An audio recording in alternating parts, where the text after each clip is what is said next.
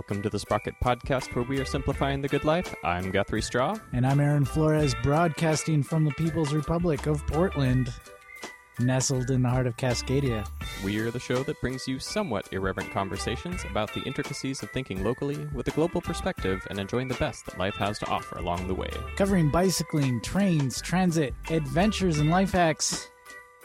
And today, oh, we're going to cover a multitude of things. Many things Yes. will be covered. Yes. uh, today we got Beth Hamon in the studio. Beth. Hi, nice to be back. Yes, we we uh, discussed and found out it's your third time back. Yep, it's true. We're uh, we sh- yeah. It, it feels should like such an honor. right? Yeah. How many people do you ask back like three times? You know, Uh, I couldn't tell you right off the top of my head. Actually, this is this is why you. you I will say you're rivaling Tim Mooney. Now, Tim Mooney by far has had the most guest spots, hmm but that's because just any time well, he's and in at that town, point, he you should just be crashes putting the him to show. work. He's a Like Yeah, I'm not yeah. going in, Tim. You run the show. Here's the board. Here, here's the headphones. it fits in your microphone. backpack. Just go. Call me when you're done. We'll go have lunch. for uh, Podcastapalooza. We just like text him the key code five minutes before the ride starts. Be like, "Oh, you buddy." Here you go. Uh, go get ya. the equipment. You're on. Oh man, He's a serial sprocketeer. don't ever do that to me, or I will crash the internet. He's, uh, Seriously. he's like our, uh, I guess, our Steve Martin, or I guess eh, you know that. Does he play banjo? no, but whenever SNL needed a uh, a host, Mm. they would always call Steve Martin. This was like back in the day. I often so we talked a little bit about age before we were recording, Yeah. and I often make references that are way before my time.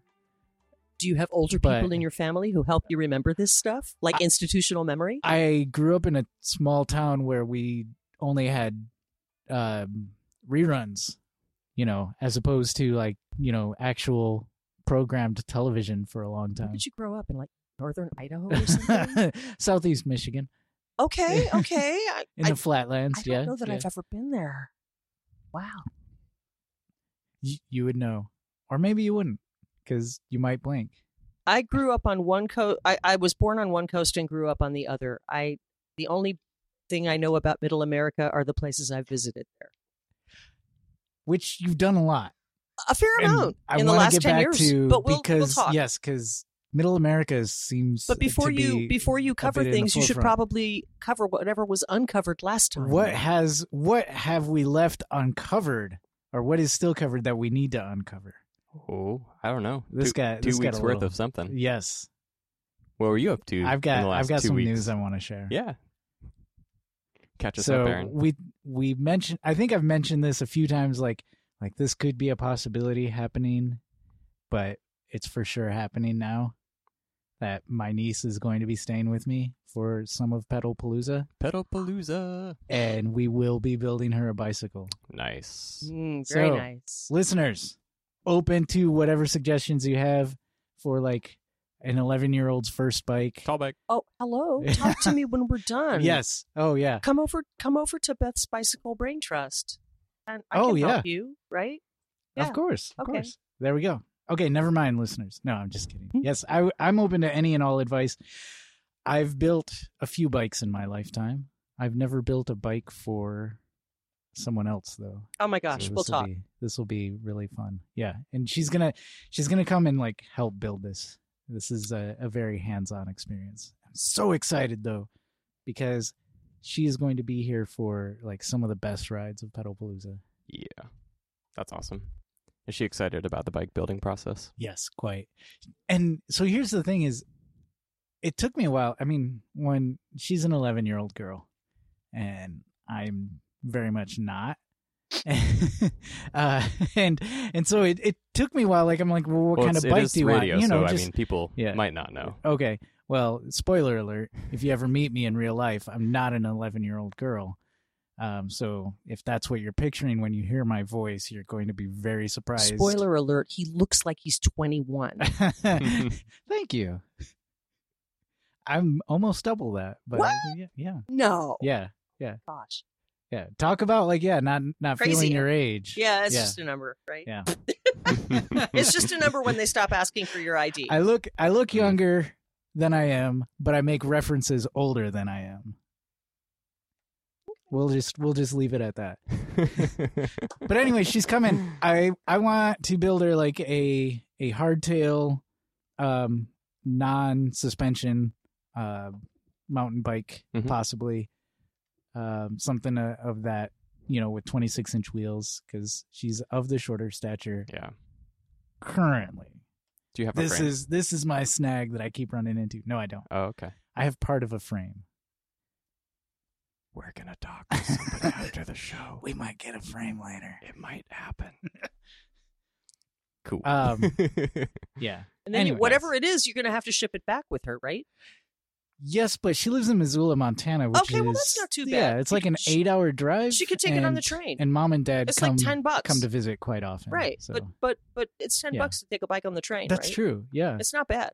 Oh, maybe we'll ride the train together Train bike. and then bring my bike because it's roll-on service on the Cascade Cruiser, Nice. or not the Cascade Cruiser. The- what is Here it? we The- are the- writing your summer vacation for you. Right? Cascade. What is it? What is that? Sh- There's shit. the Coastal Starlight and It's the, the Empire Builder. Is Is it? It's not the Empire Builder yet. Yeah, well, it it, changes to the Empire Builder at one point. In so that. it it's the Coast Starlight, Mhm. and then if you take it, it goes over to Spokane, and you're there at like two thirty in the morning, and then it hooks up with the rest of it and becomes the Empire. that's when it Builder, becomes. which oh, starts okay. in Seattle, stops to pick up this this this this tail end, which is you and me in Portland, in Spokane, and then it continues eastward through Glacier. And Where did I get Cascade Cruiser from? I don't know. It sounds cool. it sounds cool. I be careful, actually I you're going know end up I know buil- exactly what the Cascade Cruiser is. It's it's a uh, it's a bus. I was going to say, be that you careful, you're going to end up building you know. yourself a car. No, no, no, no, Oh, no, no, not no, no, Ah! no, no. Uh how's how's life, Guthrie? It's What you going been well. up to? What have I been up I've- to? you survived film by bike. Yeah, it was it was You a know- good year this year. Yeah. There was a lot of good films this year. Yeah, I think so. Um, I it's always interesting seeing things on the big screen. There's so much work that goes into making that moment happen uh, Mhm. that sometimes you just it's really nice to sit back and be like, oh, yeah, this is really cool, and it's even cooler than I thought it would be because it's huge and there's all these people kind of joining and, and sharing in th- this experience. Um, I thought the programming was really really great this year, and um, really enjoyed the flow and just that theater experience just reminded me of like yeah get getting into uh getting into a room together and Yes. watching watching bike films so uh, a lot of diversity in the lineup this year a lot of stories being told A lot of kids. Yeah.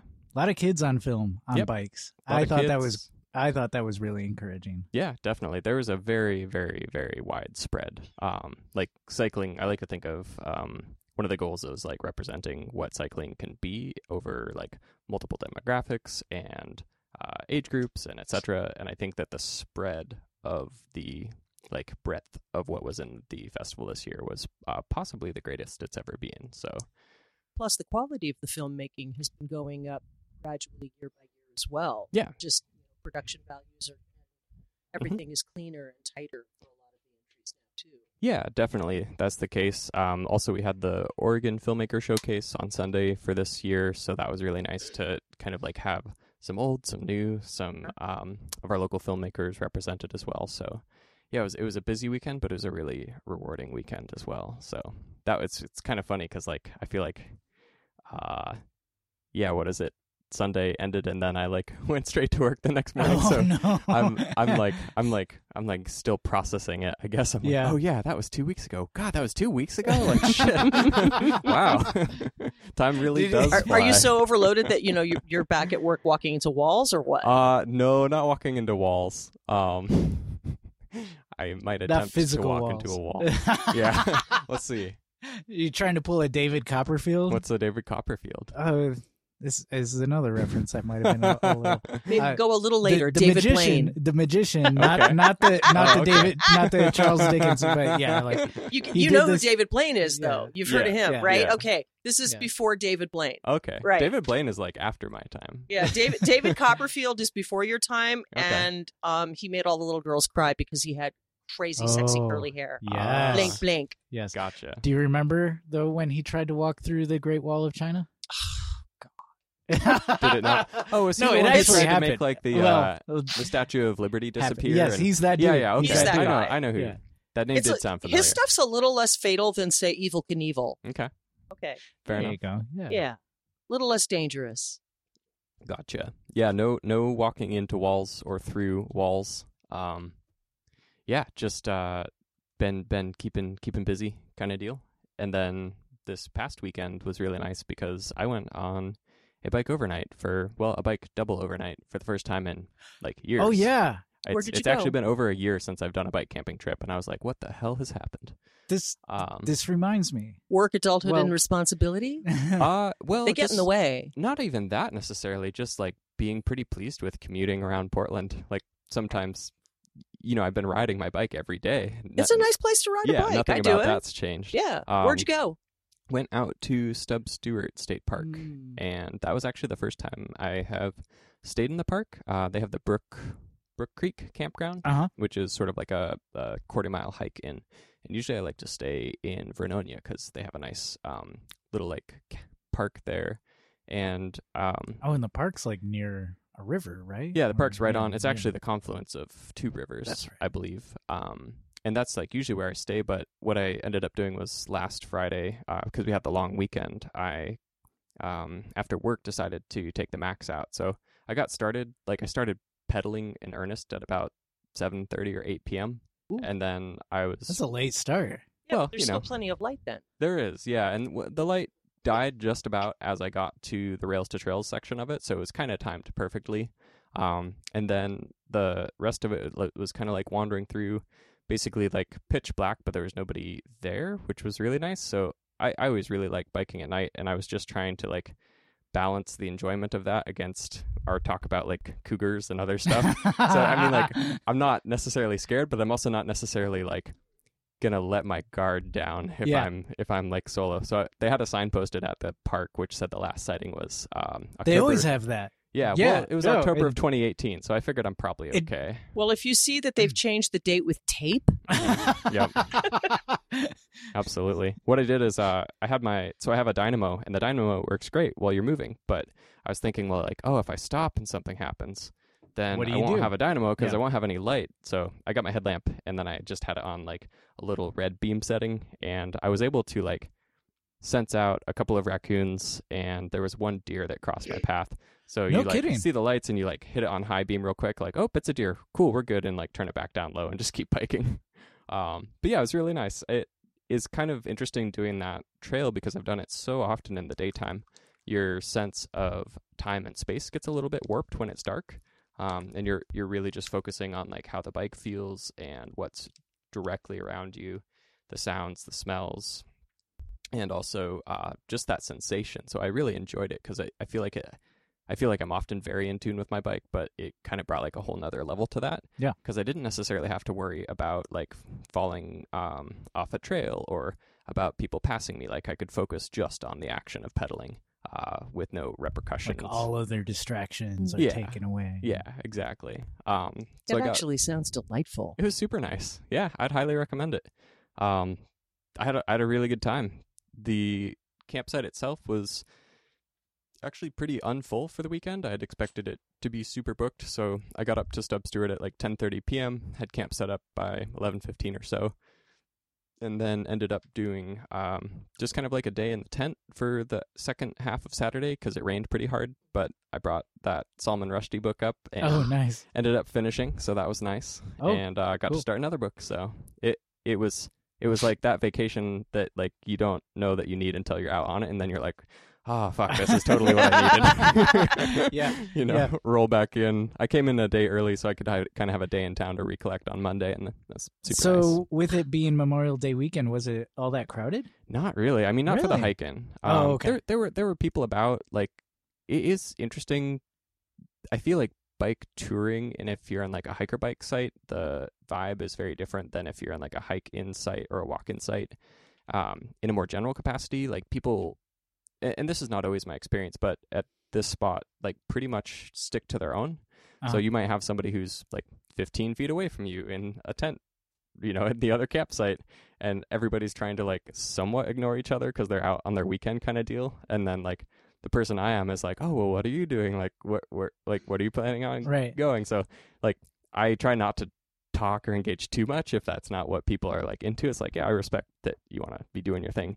Isn't it also just kind of weird that we literally spent six hours right next to each other and didn't say anything though? So the last time Anna and I were at Stub Stewart, there was a Mhm. dude after we had gotten set up and we're like making our dinner and the fire pits there. Mhm. There's just Did you two for the whole hiking Yeah. biking Mhm, spot. So mhm. you're sharing a fire pit. Oh. Yeah. And and that's like that's part of the beauty of it too. Like it does force you to like build some sort of community. totally. And so this guy came in like after we had like just got the fire started and getting ready to like do our, our cooking Mhm. and came in, set up his tent, and we were like half expecting him to like come over, do whatever. Didn't didn't see hide or hair of him like after the tent was set up. Mhm. Next morning, got up, tent was gone. Gone. Yeah. Yeah. I suddenly He's have this just- this this this idea of the guy sitting eating ravioli cold in the can inside Right? his Oh, tent yeah. as quickly as possible so he could sleep and then be gone. Hmm. This is You the know, best time of my maybe- life. Well, or, or or he's on an extended trip and he has to be somewhere. oh, oh okay. like yeah. they're waiting for him in the next town. You know, like somebody's waiting for him in Hood River or something. right. You know, whatever. Gotcha. Gotcha. Yeah. There's definitely some folks. There was like one couple on bikes that I think they might have driven up and then like biked in because there's all those like riding trails that are around the park. Um, so I like kind of uh gave them like the nodder, so to speak. I, I counted the words that I spoke that weekend and it was four.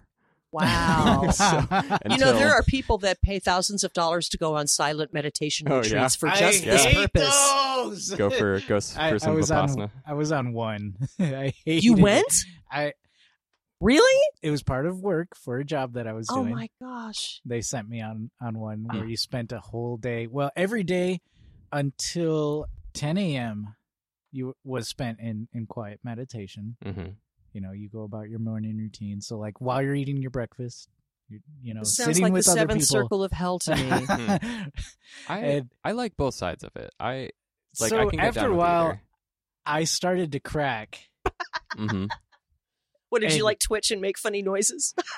all but Ooh.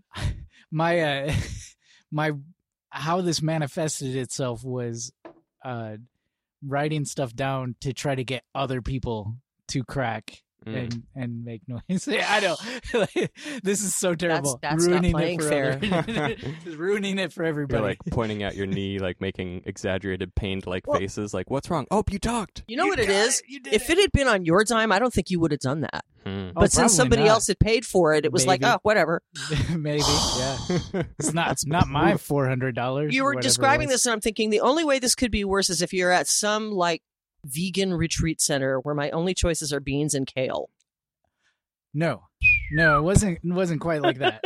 Mm. um, but so this was building up to uh the last day of the retreat where it was just totally silent, and yeah, that was when like I just w- couldn't take much. Huh. I think I I drew a picture of a toaster. I had this had this uh, habit of drawing pictures of inanimate objects and then the inanimate objects saying like a just a total non sequitur. And so I drew a picture of a toaster and the toaster was saying, I love a man in uniform. Hmm. And then I just would like place it in various places just to try to get people to crack. Oh, I'm sorry. it's fine. No. Whoever whoever cracked out that uh, Yeah. whoever you- was running that that retreat, I apologize. Do you, do you work for these re- people anymore? no, I do not. Oh, good thing. Okay.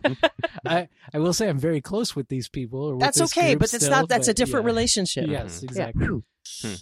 Yeah, I feel like I feel like I could go either way on that. Yeah. I really enjoy the intentional quietness. Uh like sometimes one just has to sit with their thoughts Yeah. in life and there are a few better ways to do that than in like just quiet contemplation, I guess. Uh that's not always productive or what's good for a person, I feel, but when it's sought out intentionally, it can be nice. Mm. Uh, and on the flip side of things, it's really nice to strike up conversations and meet people and cook dinner together and that kind of jazz too. So I, I feel like I go both ways. You had me up until meet people. oh yeah. well, Wow. I mean, if they rolled up on some bikes, you wouldn't say hi. Okay, I probably would actually. Eh. Yeah. yeah. Tell me about your bike. Yeah, right. But then, yeah, yeah. then first it's about the bike. Yep. When my wife and I go walking places, because she's been with me forever and didn't know anything about bikes other than how to ride one before we met. And now it's like, oh, is that a is that an AW three speed hub, honey? Why yes, honey. I mean my heart is swelling with pride, right? It's like, oh yes.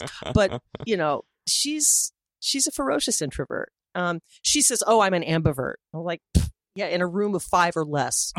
You know, Mm. come on. But there's there is that kind of like uh, maybe not extrovert, but a kind of introvert that really thrives and like comes out of their shell when there is a small group Yeah. like that. totally. The older we get, the smaller the group gets, and that's true Oh, yeah? for a lot of people. Hmm.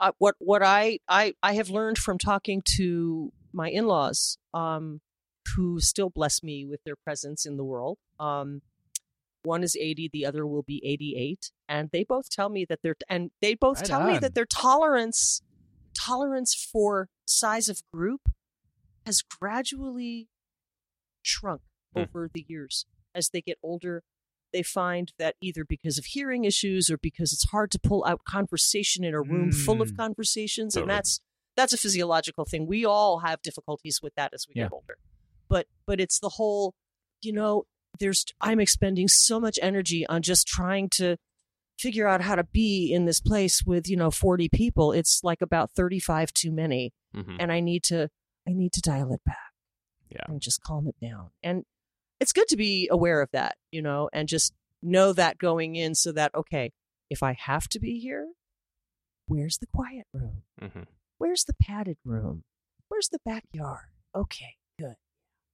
It's also um like I'm pretty soft spoken, so if you get larger than a group of five people, it's like, well, I'm just gonna give up talking after about five minutes Ah. because yeah all I'm doing is repeating myself or leaning so close that it's kind of intolerable for Right. both of us. I took Liz to um I took Liz to Clark Lewis several year a number of years ago for her birthday. I'd saved up for months. Clark Lewis is very great food, amazing Oh, yeah? amazing food. It's it's a very expensive restaurant. You, you know, reservations is like one of the few restaurants in Portland still that, take takes them. reservations. Yeah. Oh, Oh, my gosh. Yeah. This is the, the little quirk the New York Times loves to hate on. Uh, Um That no don't you takes people take reservations? reservations? what is your problem? But, No, but We're we we like not to in the East in, like, Coast, eight- man. Now, That's come why. on, man. Just stay there, okay? Just sit, stay. Woof. Um, but I took her there, and this has to have been eight or ten years ago now, and it was her birthday.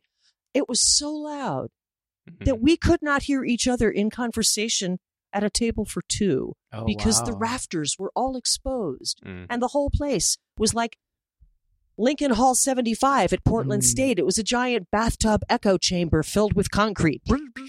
Everything echoed. We couldn't we could barely hear our waitress describe where the chicken had grown up. So I this was this was a question of um maybe looking at aesthetic more than more this than was utility. they wanted us to enjoy their very nice food and then leave because you know Eight because someone else coming. has hey if you're yeah. lingering that means somebody else isn't sitting at that table making an order it's like really So what you're Ah. saying is Yeah. don't maybe go there, no i am saying go Oh, there but be prepared but bring earplugs. i would say bring noise high-end noise canceling earphones All that right. still allow the mid-range to come through and then you just read each other's lips and you'll be fine Nice. um but for us we just get thai food to go um Yeah. yeah Excellent. Uh, yeah, I'm. I'm. I can. I feel you on the Thai food to go. uh, yeah, it was. It was a good two weeks. it's Thurs Thursday already back in here again, and uh, Yeah. looking forward to the next what three days, four days. When does it turn over into the magical June first? yeah, it's coming up. Saturday. Okay, Two days, my friend. nice. I'm gonna get my rent paid. Gonna get my bike ready. Then I'm gonna go pedal palooza it. and and well, n- slightly slightly as good as pedal palooza Sorry, honey. Anna arrives in Portland for permanent now. Nice. Yes. Like forever? Uh, Basically? Yes. okay, forever mostly? Forever mostly. She also applied to another to another flight attendant position with another company. I won't I won't mention as of yet. That could end up sending her elsewhere. But it's a very it's a very good company. So I I I appreciate her ambition. But I, she's in Portland Mhm. come June first for permanent for Booyah. Mm. at least for a long time. I'm, I'm guessing this unnamed airline company has some pretty swell places to check out as Oh, well. Totally, Yeah, totally. I A lot of them up and down the West Coast. Oh yeah, oh yeah. Okay. So not impossible. No. cool. Well, uh, I guess we didn't come here to just hear us gab about our last two weeks. I mean, we No, but you guys I are pretty entertaining. you kind of did. Um, Beth, Hi. um, tell us what you've been up to lately. Oh my What, what have you What How have are you done since two the weeks? last episode? wow. Okay, so well, Open to interpretation.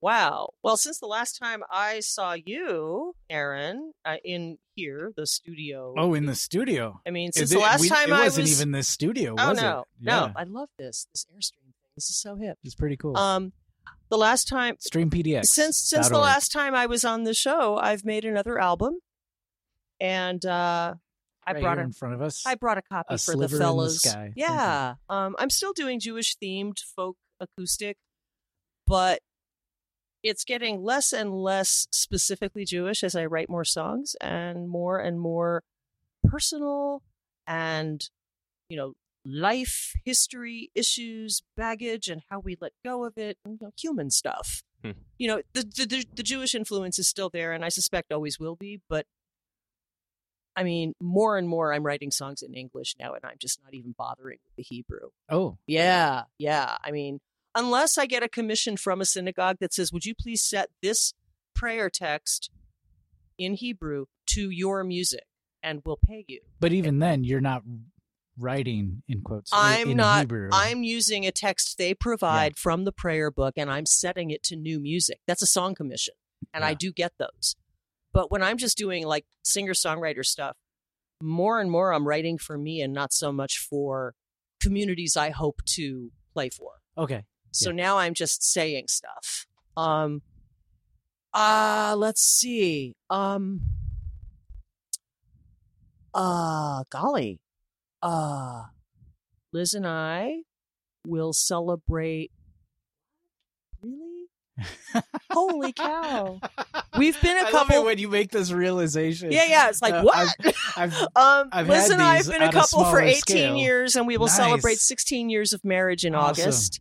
Hmm. Um, we are going to go spend a weekend in Mendocino uh, as part of our little celebration because Nice. her folks live down there, and so we always do little side trips and stuff. I was gonna say you've been to Mendes- Mendocino. Oh, quite a almost every year. Yeah. Um, it's a beautiful place. Mhm. It's gorgeous, and if you if you go there, skip the quaint little cute matching building village stuff and just go right out. Just walk along the headlands, take a sack lunch, and just park yourself on a rock and just stare at the ocean. There's Yeah. nothing like it anywhere else. It's gorgeous. Um. So, uh, yes, wow, married 16 years. I when I married, I didn't think I would ever be capable of sustaining a relationship with anyone for that long. And now here we are. It's crazy. It's crazy what can happen if both people are willing to do the good work of relationship. You know, it's great. It's amazing. At the and- risk of hijacking the conversation. Go ahead. It's your show. Your show. It's, it's- yeah, your I music, mean, we're- right? We're just the host, but it, you know the But guest. go. The guest is. Um, so what would you say is like one of the hardest lessons to learn? In a long term relationship? Is that what you're asking? Yes. I think there are two. Number one, And I say And I this with think- with right. some wincing. no, no, at don't the wince. answer. Don't wince, Aaron. You're, you're a friend say? and I Oh, adore you. What am I gonna have to? no, Well, this is not an Okay. indictment. You're asking me for my experience. yes. You want to self indict, that's on you. Um, wow. It's, yes, it is. everybody yes, it is. everybody grows up with their own flavor of guilt. Yes. um, I would say that there are two really important lessons that I have had to learn. One you're not going to make the person you love change to be more like what you dream they will be like. They're going to do things that annoy the crap out of you. They're going to do things that appear to be somewhat self destructive and self defeating. And you can't stop them from doing it because that's part of the whole isness of that person that they come with. And you can't, you don't get to cherry pick your spouse.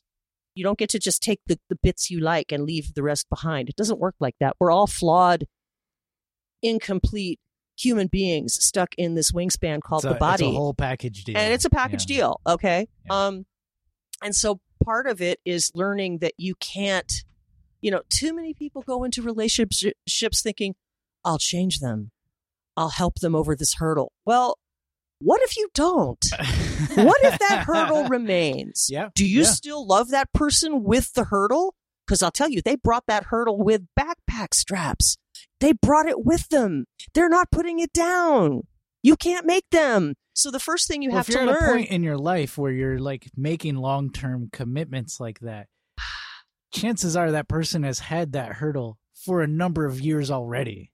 So, but that hurdle can look like anything. I mean, Yeah. How many? Look, there's there's a lot of truth to the idea that we marry people who resemble our parents, or Ooh.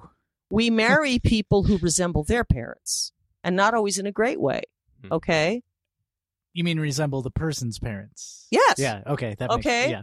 I'm tracking. because our parents, like it or not, our parents come to inhabit us in very profound and particular ways. And sometimes they're visible. My hands look exactly like my mother's, down to the wrinkles, the shape, and the size, and everything. Um, I have my father's smile. I inherited some DNA from both of them that has to do with music because they were both nightclub musicians when they met. My mother was a visual artist who studied fashion design, so I got some of the crafty gene too. But I inherited my father's spilkus, which today they would have diagnosed as ADD and they would have given me Ritalin. Okay? Spilkus is the Yiddish word for ADD. Um, in those days, I just got sent out to play a lot. Um, I inherited, I inherited my mother's depression and the doom and gloom moments that come with that, because those things I mean, we all inherit things from our parents. We also inherit things from our ancestors going back and back and back and back. And some of it, some of it is inherited communal trauma. Some of it is quirky optimism for no reason at all, but you just are. Hmm. And that just may be a hallmark of who you came from. And you can't deny that. So if I can't deny it in myself, who am I to try and deny it in the one I want to spend my life with? Right it's not going to happen. So that's number one. Number two, and it doesn't really matter how old you were when you got married. I was 40 when I got married. Okay. And uh, my wife was 35. So we'd already had a chance to develop a big chunk of our adult selves. But the truth is that I'm not who I was when I was 40. I've evolved, I've learned, I've grown, I've. I'm not who I was. And you learn that neither of you are who you were on your wedding day. You grow and you change and you evolve and you do this. Um, I'm making this motion of my hands swaying in and out apart like- from each other and near to each other. And the only thing I can think of is in figure skating, where a pair of skaters is skating away from each other and then towards each other, and it's called mirror skating. And and and relationships are like that flow in and out. There's going to be times when you feel close to the your loved one, and times when you are going to say, "What am I doing with this person? This is crazy making." And it's just guess what? It's like that because we are trapped in this limiting wingspan called the human body, and we're not people. I'm not a person who has a soul. I am a soul who just is in a body that gets gets me around. But first and foremost, I'm a soul. That's the way I see it. Mhm. The soul has to learn stuff every time. And so you acquire those lessons and you carry them with you, and they change how you engage with the world and they change how you communicate with each other a little bit. And I mean, would I have married me? The me, I mean, would would my wife have married me based on who I am today, I don't even want to try to answer that question. Okay, Right? because I too, Right. I could, I too am Well- good at self indictment. But- Hmm. But but the truth is that we both have to accept and allow for that change and that growth, and how you ride that out so that you're go so that you don't fly off the hat every time something disappoints you and go, oh, we're doomed. We can't do this starter marriage or whatever. I don't believe in a starter marriage. Either you're with the right person and you take the risk and you do the good work, or you're not. You know, but those are the two big things. yeah. We grow and change. And we make room for that in relationship for both of us. You know, Wow. Thank you. you're welcome. Sorry to Oh, have hijacked. number the- three, Oh, breathe. number- yeah. Keep breathing. You'll be okay. Right on. Yeah. Thanks. I really appreciate that advice. Yeah. Just keep breathing. I I will say this. If I were to even look at myself from the outside 20 years ago. Like, you know, future me goes back and and and looks at, at me 20 years Mhm. ago. I would not have believed that that person would turn into the person that I am currently. Mm. Okay. And I think to sort of dovetail into like, you can't necessarily marry somebody for what you think they're going to be, but you certainly can't marry them and expect them to always be that person that they are in that moment either. no, because that's unrealistic. Yeah. unrealistic. Yeah, If you stay still, you're dead. totally. That's it. You can't be alive and not change. Well This got deep. Yeah. yeah. No, I like well, it. I warned you it was going to get kind of deep and philosophical if you Yeah. had me on. It always does. Yes. Yes. Yeah. You know. I'm I'm Well, o- that- mainly quiet because I like I'm leaving space for it. I'm, Ah, I'm enjoying nice. it. Right on. Yeah. No, I I mean I yes, I asked you on specifically so we can tackle these hard hitting subjects, get really deep in, in into the muck and mire that is the human condition. Did you put Um, plastic down? No, but Okay, don't make carpets a mess. the carpets are scotch guarded. um, you mentioned that you have been doing more songs about the human condition, and I feel like your your answer to our initial question like leads us kind of nicely Sort of over yeah. into that arena. Um, do you want to talk a little bit about that direction? I think that because my songwriting was well, okay, so I've written music for instruments since I was in middle school. I've been composing instrumental music. I didn't start writing, you know, songs with my own lyrics until I got involved in Jewish communal life about 20 plus a little over 20 years ago. And um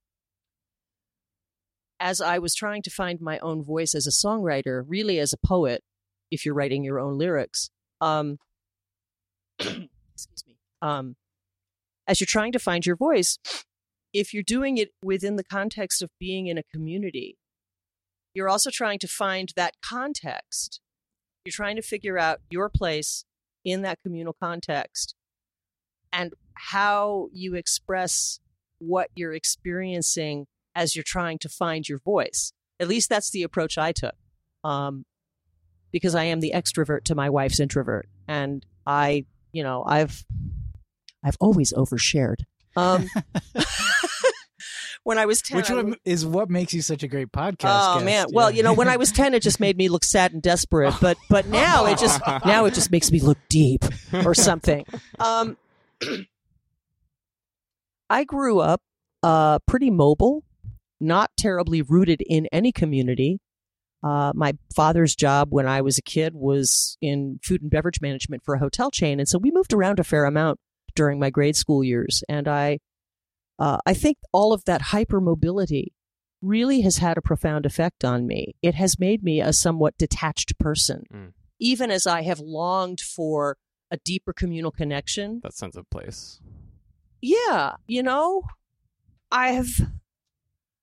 I would say the last five to 10 years have been spent trying to come to terms with the dichotomy of what I want versus the tools and uh, the tools and the filters and the observational skills that I've been given based on a hypermobile childhood that has helped to create a somewhat detached human being as an adult.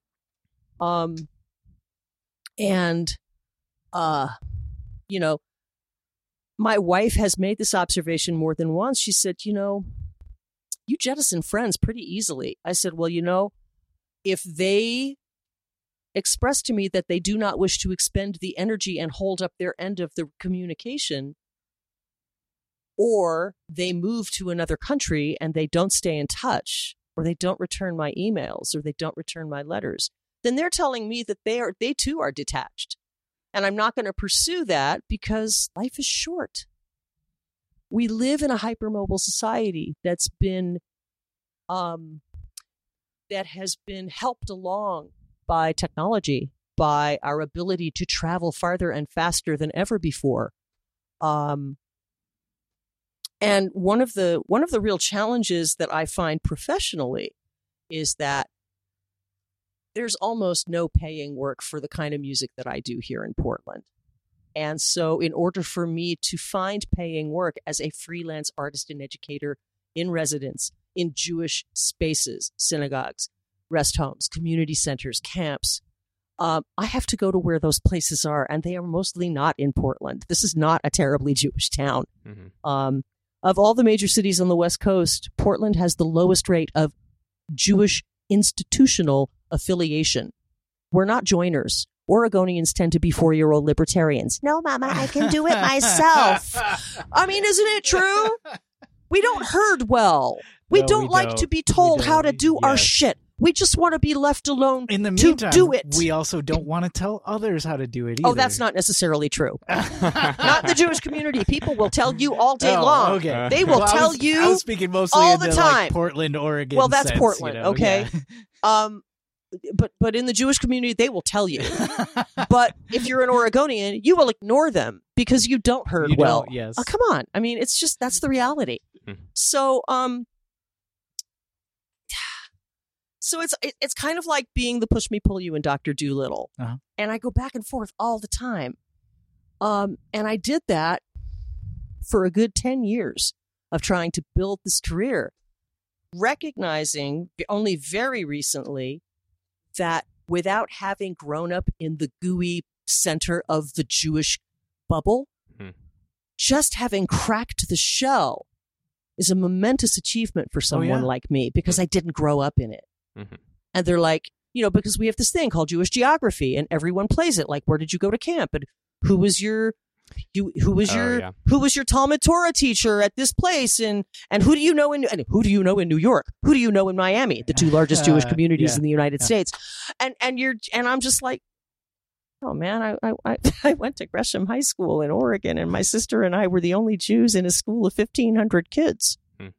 Well, why the hell were you there? Because that's where we lived. Um, you know, Yeah. yeah, and and and you just past a certain point, I just got tired of having to explain myself. That's the other thing about getting older. You reach a point where you just go, not only do I not care what other people think about me, but I don't care about expending the energy to explain myself to people who want me to do, who want that explanation so they can have more information by which to judge me. It's like, Mm. whatever, Yeah. fine. Mhm. You're obviously somebody who, who hasn't, who works too many hours a week and hasn't ridden your bike enough or played, played in your garden enough. Just go home, man. Go play with your kids. Don't bug me. You know, just go live your life. It's fine. I don't need you to sit here and judge me. Um, and I think that's also another byproduct of having grown up with all of these detachment lessons. Mhm. When I tour, you ask my friends who who also do this work. Yeah. they come with giant roller bags and carry-ons, and the, the there's not like a giant. You know, they have the little roll-on which goes on the plane, and the guitar that goes on the plane, and then they have like the the- the roller is like half the size of this table here. It's huge. I travel very light, and I always have because when you move around as much as I do it did, Yes. Yep. You learn. you're to gonna down. leave some stuff behind. Yeah. And you either say, I'm going to own less stuff, or you say, I'm going to be okay about the stuff I leave behind. Yeah. And I just, and you take one of those two approaches and you become a conduit for stuff. I am a conduit for stuff. I found this shirt three days ago, or no, I found this shirt this morning. Right? Yeah, I found the free box three days ago, and Yep. then I went back this morning to Oh. see if it was still there, and the shirt was still there. And Liz wants me to wear more colorful. Okay, sure. Um, and and it's like, honey, look. She goes, did you find that in a free box? I said, yeah. You gonna wash it? Yes, dear. You know, um, totally. Well, and yeah. I, I totally, I absolutely agree with you. Like, I was just thinking about, I've been waiting like six months to try to get something to store like clothes in in our room, and I just feel like, well, if it's meant to be, it'll be on a free pile somewhere on a corner, and then it will happen. Like, What's but- interesting is when I go to other cities, they don't get it. They're not. I mean, with the exception of maybe Center City, Philadelphia, where you can get enough furniture to fill an entire apartment Ah. by just walking the curb Yeah. on a Sunday morning. Mhm.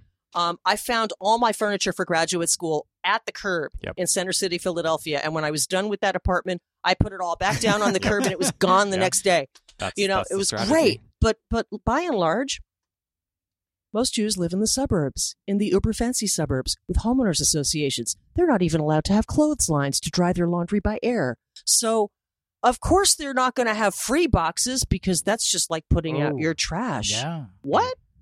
And so when I tell them, you know, I scavenge, I do free boxes. In my youth, when I was a little, in my youth, when my knees were in better shape, I went dumpster diving on a regular basis.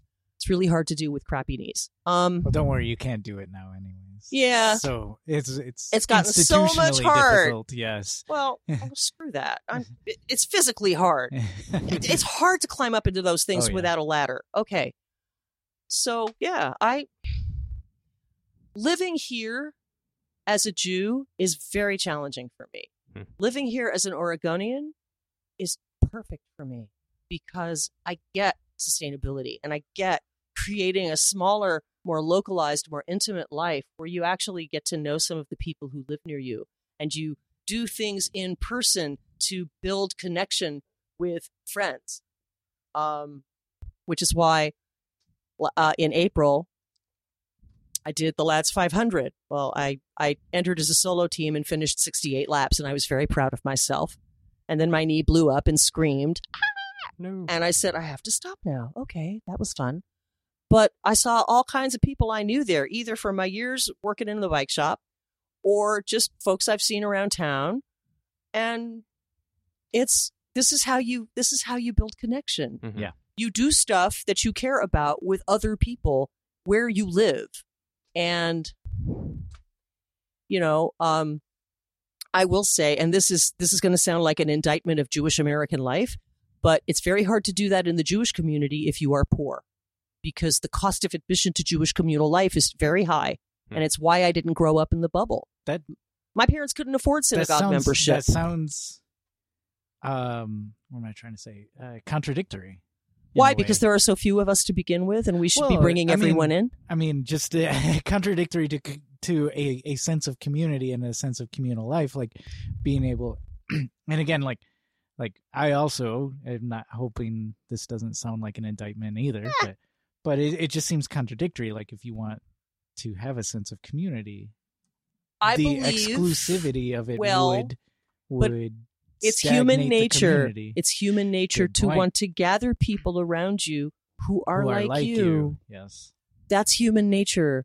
We we tribalize. We look for birds who are the same feather pattern as ours because a varied thrush may look like a robin, but only for purposes of camouflage. They are not going to ever get it on with a robin because the robin is going to go, ew. No, I don't date outside my my my subspecies. Get lost, right? We all do it. It doesn't matter what color you are. It doesn't matter what your orientation is. It doesn't matter how you move through the world as a gendered or non binary, non gendered person. It doesn't matter what color your skin is. It doesn't matter what religious path you walk or none at all.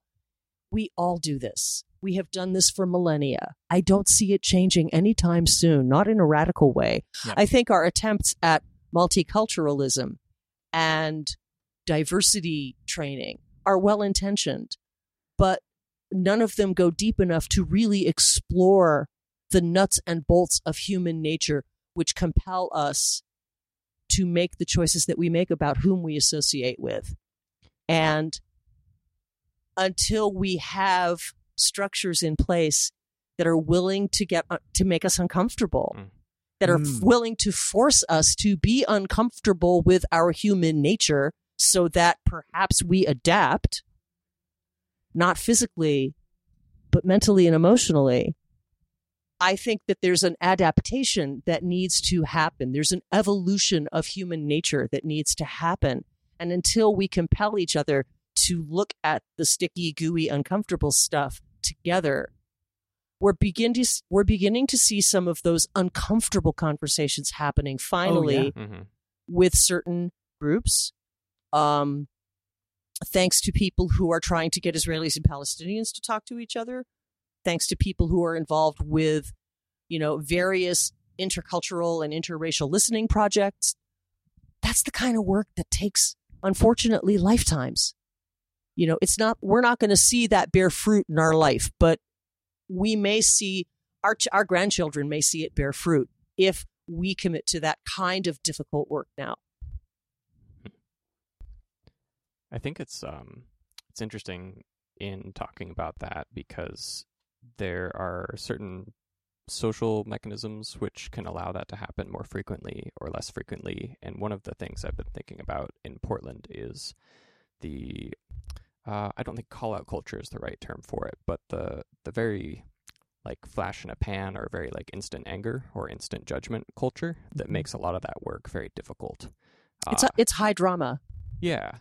Well, I like you were talking about is the gooey, the icky, the sticky. Like both parties or any number of parties have to be okay being wrong and being wrong until you get an understanding of what actually uh, wrong means and what right could be or what some form of compromise could exist as. And I think that in a lot of interactions I've observed in Portland, it's oftentimes something that gets stopped short because somebody is um, criticized or or maybe shunned, even though they're not necessarily asking out of a place of uh, Mhm. intending harm, but more out of a, a, a attempt to understand that that's maybe shut down too early. It's been very. You raised such a good point here, and and that is that there. I mean, we all know people who feel a need for the adrenaline rush, the very particular adrenaline rush that comes from what you refer as the call out culture, which I think is a very apt uh, name, actually. They get an adrenaline rush from being the one who calls out or from being the one who is triggered and can then speak out very loudly about that trigger. Um, we all know people like that. We may all have behaved like that at some moment in our own lives. Okay. I'm willing to say that I probably have. Mhm. Okay. Again, if we are if we are hooked on the adrenaline rush of the drama, what is it that's missing? What from our interactions or from our own personal lives or from our family dynamic? What's missing? What hole? What piece are we trying to find to plug a hole that we perceive as needing to be plugged? Um, how do we live? How do we live with the holes we can't plug? No, no. I'm, I'm, I'm gonna plug them all. No, I'm gonna no. do it. Hey, Yeah. so I'm gonna I'm gonna hijack this for a second. Yeah, please. Oh yeah. Hey, look at that. Oh, hey, right. Speaking of music, ten minutes ago we spoke of music. That we did. oh God, music. I think I think um, j- just before we we turn to that page real quick, I I think there's some aspects of call out culture or the ability of people feeling that they can speak to that truth that are very important. I think maybe what I mean more is a reactiveness that's present.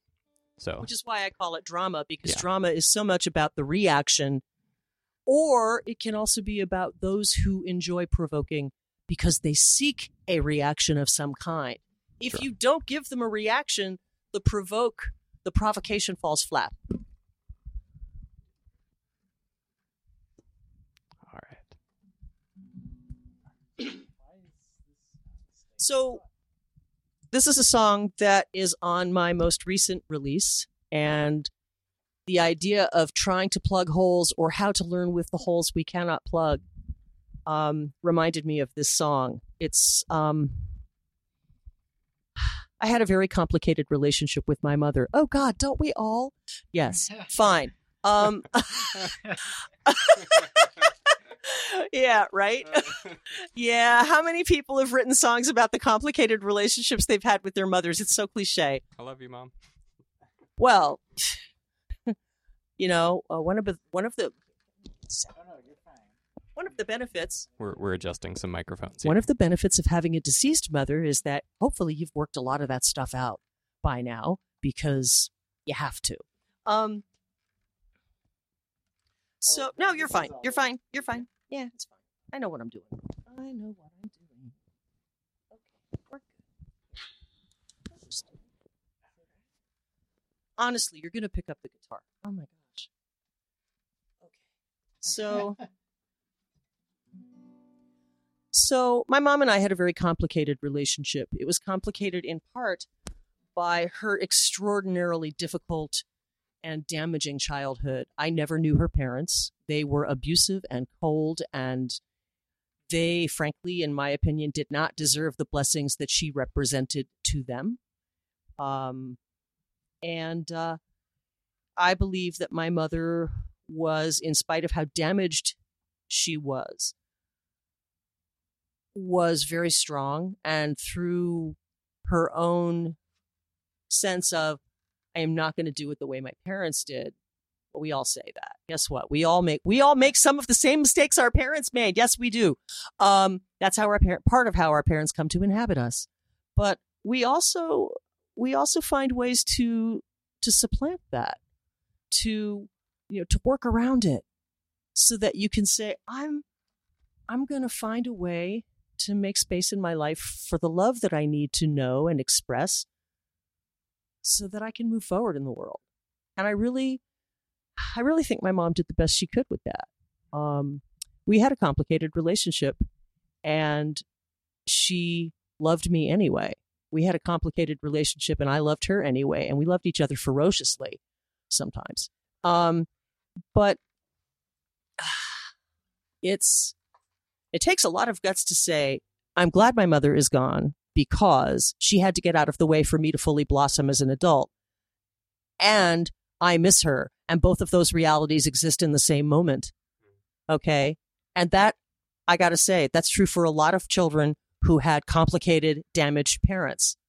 Because she's your mom. You love her. You miss her. And if she were still here, you wouldn't be who you are because it's mom. Mom has like the overwhelming huge presence in your life, and there's just no way to get out from under that. Not completely. But the day that you become the grown up, because there's a mom shaped hole in the world, right? When your mom dies, there's a hole in the world shaped like her, and you can't plug it. You have to see what's in there. And so that was part of the inspiration for this song. And the other, um, the song's called The Cracked Jar. And um, that's inspired by the Japanese idea of kintsugi. Kintsugi is this idea that when, when a vessel is broken, they don't throw the shards away. They collect up all the pieces and they mend the vessel and they aggrandize the cracks with precious metals. Because in that, they are putting out this idea that the vessel is more beautiful through use than it was when it was new. It's just as we are more beautiful for the miles that show on our faces. Because those those those cracks and those lines and those sunspots represent experience and time and wisdom. And those things make us more beautiful as we have lived. So this is called a crack jar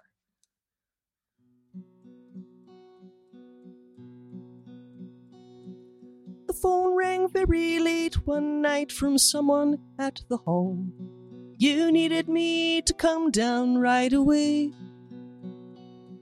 So I got dressed and headed out, not knowing what I'd find.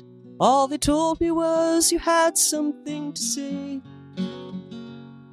Remembering the days when I was young and so confused, and had to sort the world out on my own. Cause you were struggling too and didn't know just what to say to help us both feel a little less alone. A cracked jar buried in the earth will hide the cracks, but cannot heal them. Cannot heal them. The only way I know for us to mend the bricks is to reveal them. If we reveal them, perhaps we'll take each other back in love. My brave face to the world, it hides the gouges in my heart and helps me hide from the scars I've left in yours. But no one's really fooled, least of all, not you or me. So I've come heart in hand back to your door. I sat beside your bed, you looked so pale and very small, as you asked me to forgive you all your sins.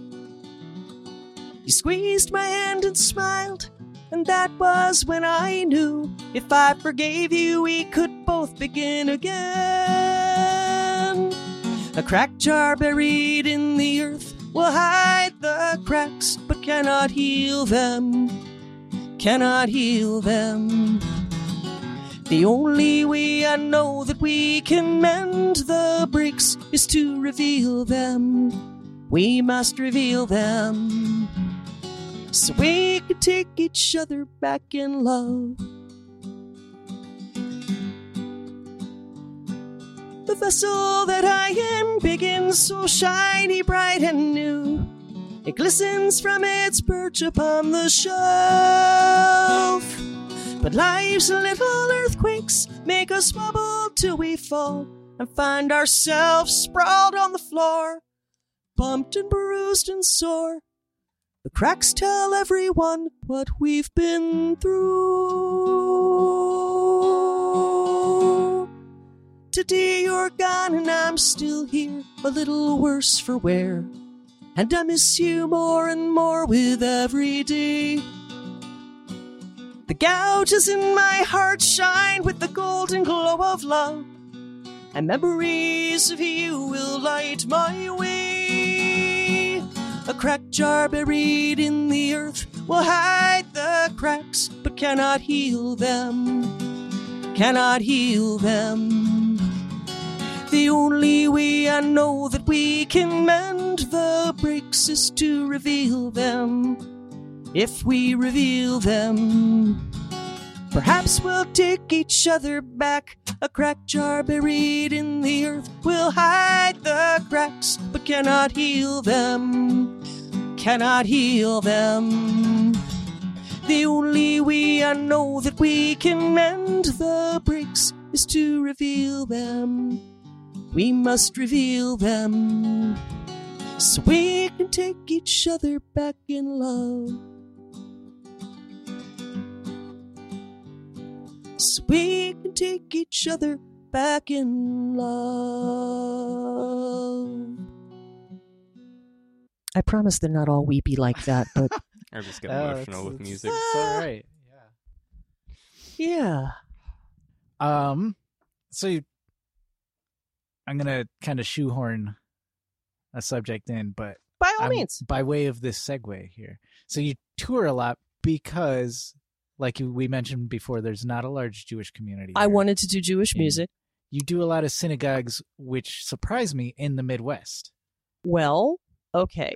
So part of the, so as as with anyone who makes their living as a freelance performing artist, so much of how you get gigs is a when you're starting out and you don't know know anyone in a particular sphere or genre, you network like mad. You hustle your butt off like crazy. You you know, I mean, it's the freelancer's curse. What day do you have? Yeah, I don't take days off. If there's an opportunity as I'm doing stuffing at the laundry, here's my card. Call me. You are you're Yeah, you're on yeah. all the time. You know, you have to be, or you're going to miss out on a gig. And because musicians get paid by the gig, not a salary, we not need every hourly, not no, yeah. but I've worked hourly.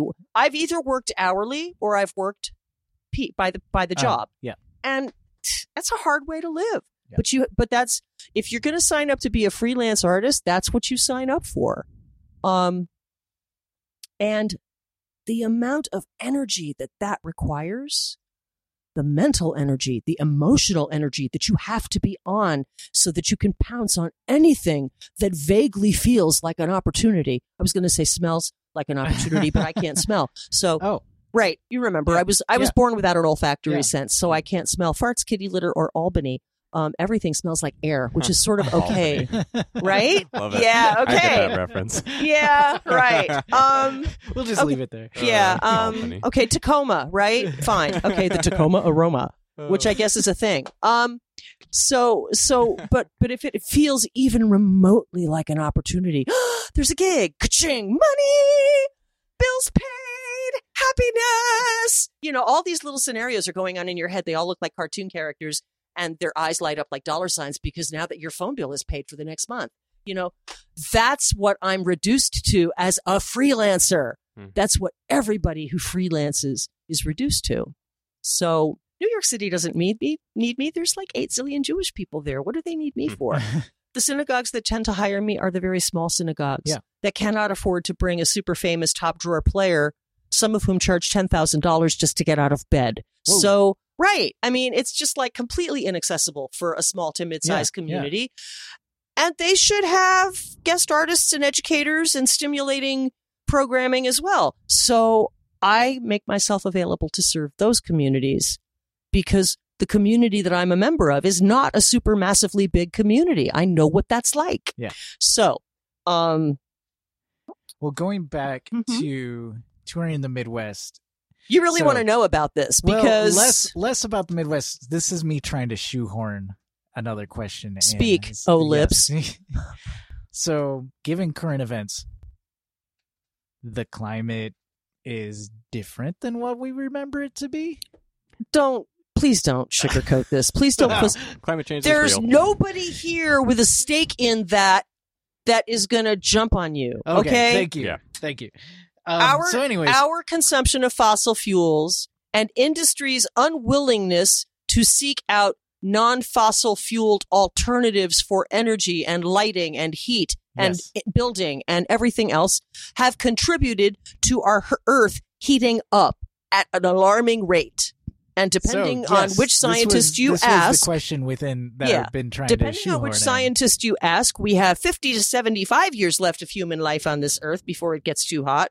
Or if you're Bill Nye and you like the PR, it's 20. I mean, I don't know. God, IPCC just put out for 11 years. And that was something Wow. that, you know. right. Guess if, what? If, you can get the IPCC to agree on something, it's, it's, prob- it's probably the uh, IPCC, which is the International Panel of Climate. Uh, concerned climatologists. no, no. Oh, they're not that concerned. Okay. Shoot.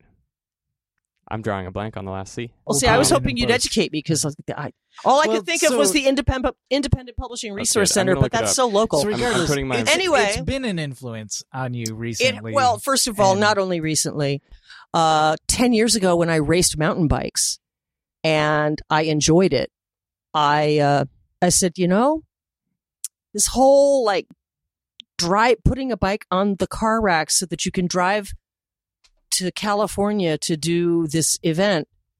And then, you know, I just, no, man, I'm, I can't. I'm going to go to local races that I can get to on transit.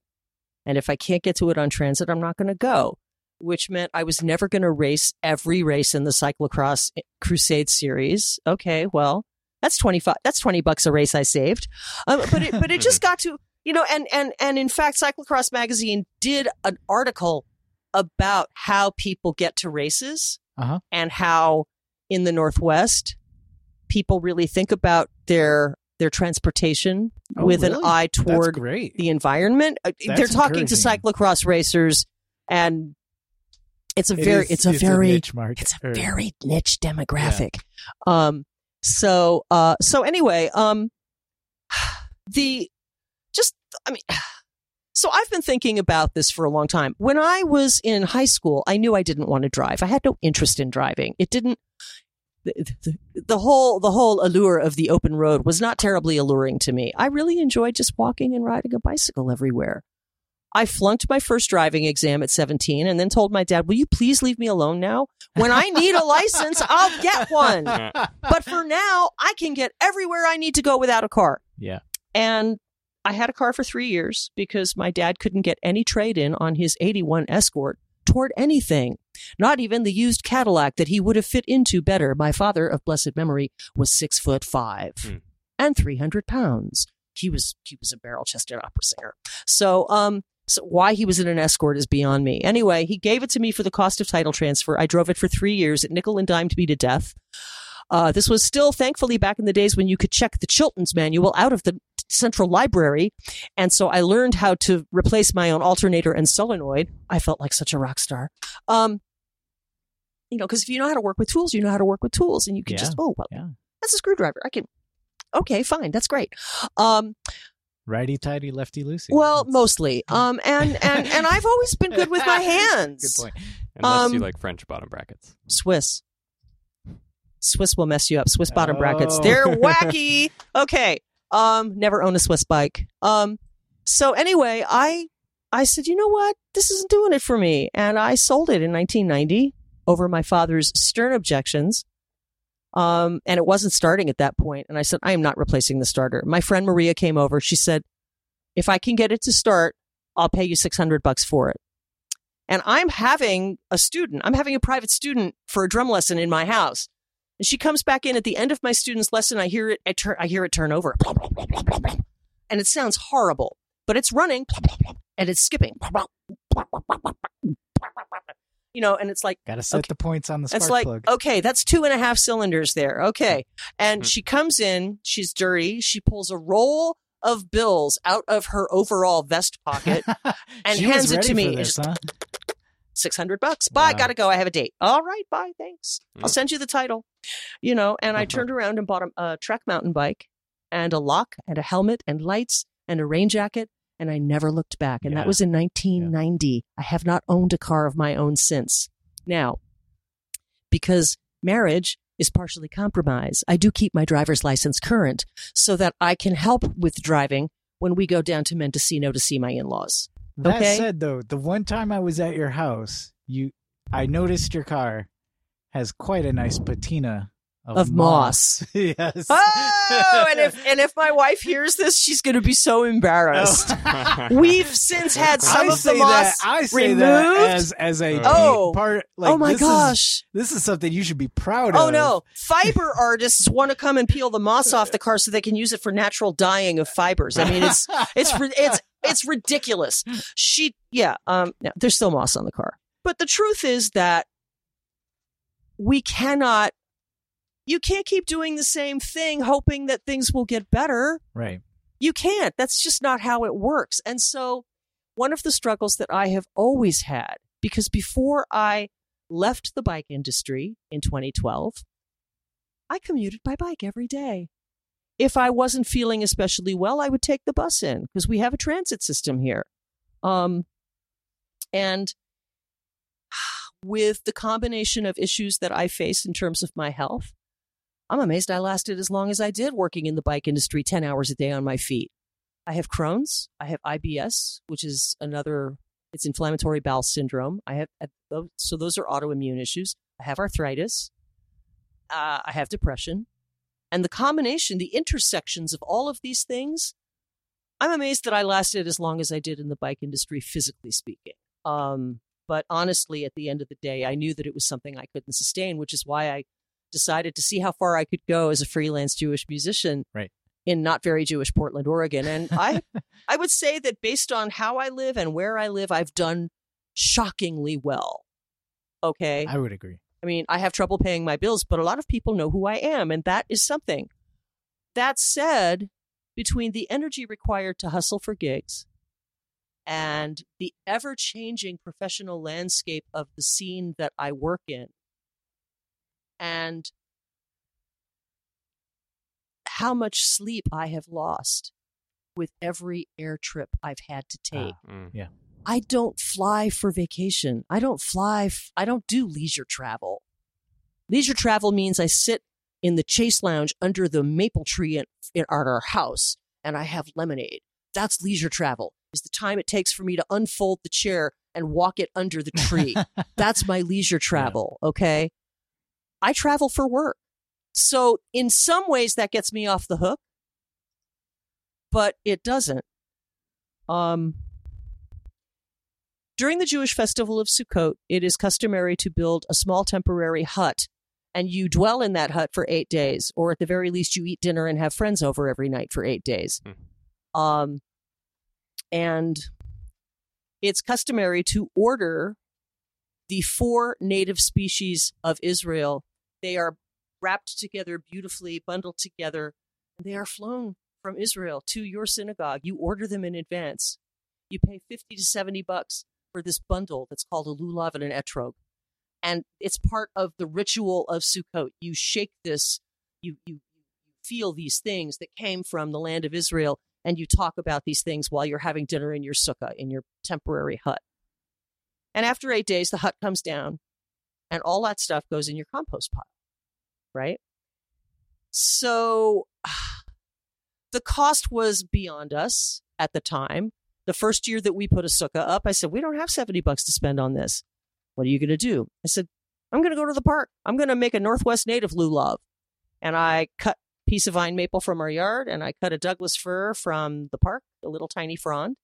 And I found a Western cedar and then I found a hemlock, but I didn't like that. So then I took a little tiny bit of Oregon grape and I Mm. said, There's my four species.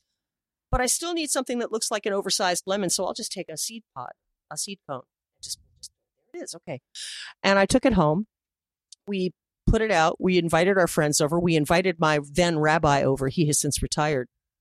And Joey, uh, Joey Wolf, wonderful man, great man. He is enjoying retirement in Portland. But he called me and he said, What do you mean you're not going to have a kosher lulav at your sukkah? we didn't get one, Joey. We made up our own. What do you mean? And I told him, and he said, Oh, Beth. He's from Boston. Is it the money? I'll get you one. You should fulfill this commandment. And I said, You know, Joey, I mean, yeah, partly it's the money, but but really at the end of the day, it's the carbon footprint that's making me nuts. I'm gonna I'm gonna pay to fly $70 worth of inedible vegetation from halfway around the world to my front yard in Portland, Oregon. I'm going to have it sit in my sukkah for eight days and then I'm going to cut it up and put it in my compost bin. Why? And he goes, I said, why am I contributing to that? That's, that's nuts. Do what you do where you are. So I'm going to just take native species and do what I do where I am, which is in Portland, Oregon, which is where I have lived most of my life. And, and he goes, but, but, but they're still going to fly the plane. I said, don't you dare talk to me about induced demand. That is utter Oh, crap. nice. That is utter crap. Nice. And he just went, Uh, oh, Beth, Beth, Beth, Beth. He goes, I hear what you're saying and I can't get on board with it. I said, so if you come to our house for dinner on Thursday night, bring a kosher lulav. Because all we're going to have is chili and cider and our Northwest native lulav. So you have to bring the one from Israel if you really need to do that. Hmm. Okay. You know, Hmm. And this, and there's the thing. yeah. I could make the excuse, oh, I'm doing this for work. But that doesn't get me off the hook any more than induced demand gets any of the rest of us off the hook. Right.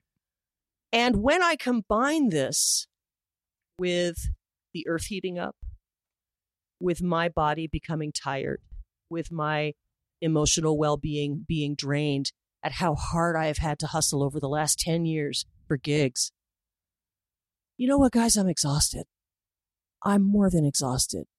I'm exhausted in an autoimmune depressive way that only other Oh. people with autoimmune and depression can understand. And that is why a year plus a little over a year ago, I met with a disability lawyer and I said, I am going to pursue this. I waited two years to pick up the phone, even though I've been exhausted the whole time. And I didn't know if I was going to be honest about this, but you know what? This is America and this is part of what people have to deal with. And the fact is that none of us are getting any younger. And first of all, having children is not a guarantee that there will be someone there to hold your hand when you're old. That is not a guarantee. Um, that said, I don't have children. So I needed to make sure that I would not be a burden for my younger wife when it came time for me to work less. And so um, at some point, I'll have a hearing, and I may have more than one. Who knows? This process is going to take several years. Um, and in the meantime, I'm looking at building relationships closer to home in the region where I live. So I'm going to try and get more stuff on the West Coast, more stuff in the Pacific Northwest. And I'm hoping to eventually scale and wind things down to a manageable level physically and emotionally. Yeah. And that's what I have to do. And, um, you know, and part of the deal here, this ties in not only to how we move through the world with an environmental sense, but also with an economic sense. If I read one more wealth management ad in the pages of the New Yorker magazine, I think I'm going to puke. Yeah. Because they're not speaking to most Americans. They're not speaking to all of us who worked hourly wage jobs and never earned enough to save. Nope. You know, I don't have I don't have a retirement plan. I'm going to work and then I'm going to die. And that's okay because we're all going to die someday. And I think a big part of why everyone is freaking out about all of this is because we, as a society, do not have a healthy relationship with death. Hmm. I've made it a point to have a healthy relationship with death. I've made it a point to say, I'm going to be present when my parents go. I'm going to be present when my friends die. During the AIDS crisis in the 80s, uh, I had several younger male friends, and it was you know, I was older by a few years, and you know, I I had to make funeral arrangements for three different young men Mm.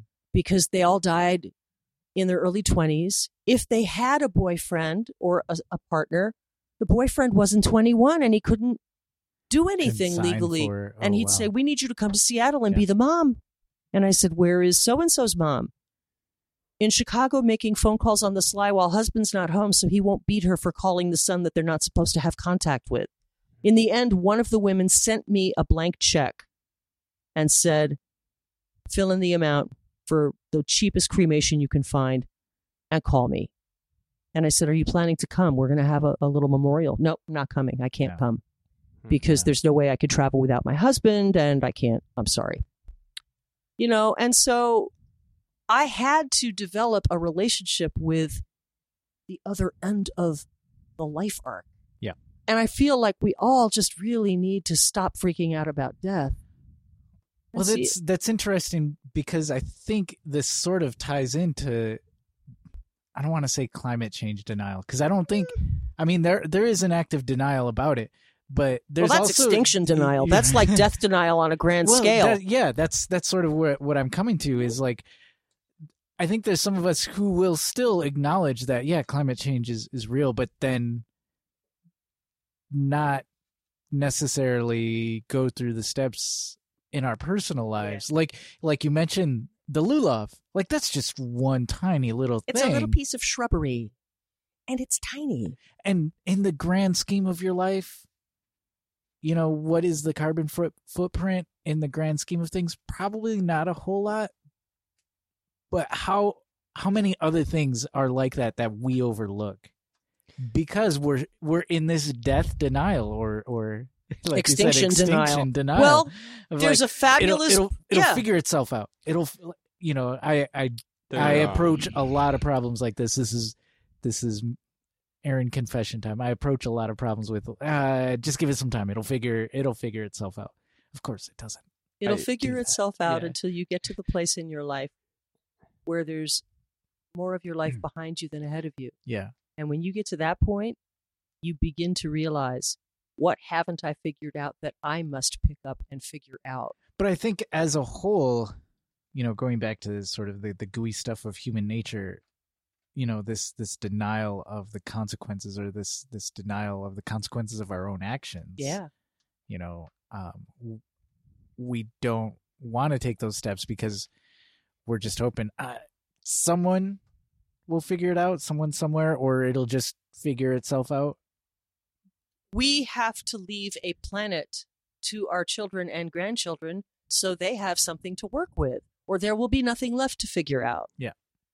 And, you know, birth uh, birth date wise, I kind of straddle the line between baby boomer boomer and Gen X. I was born in 1963. I straddle the other end of that. yeah. line. So, um, and and so honestly, you know, you can take the nihilist approach and say, "Oh, it's all going to go to hell anyway. What do I have to worry about?" You know, or you can say, "If I don't worry about it, I'm responsible too." When I was fly, when I, you know, as flying so much for this career, more than I ever flew before, when all I did was ride a bike or take the bus to work, I was agonizing over it, and I still kind of do.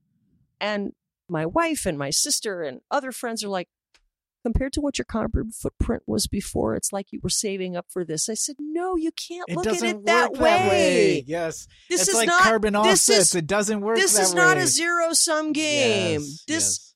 these every every choice we make has consequences.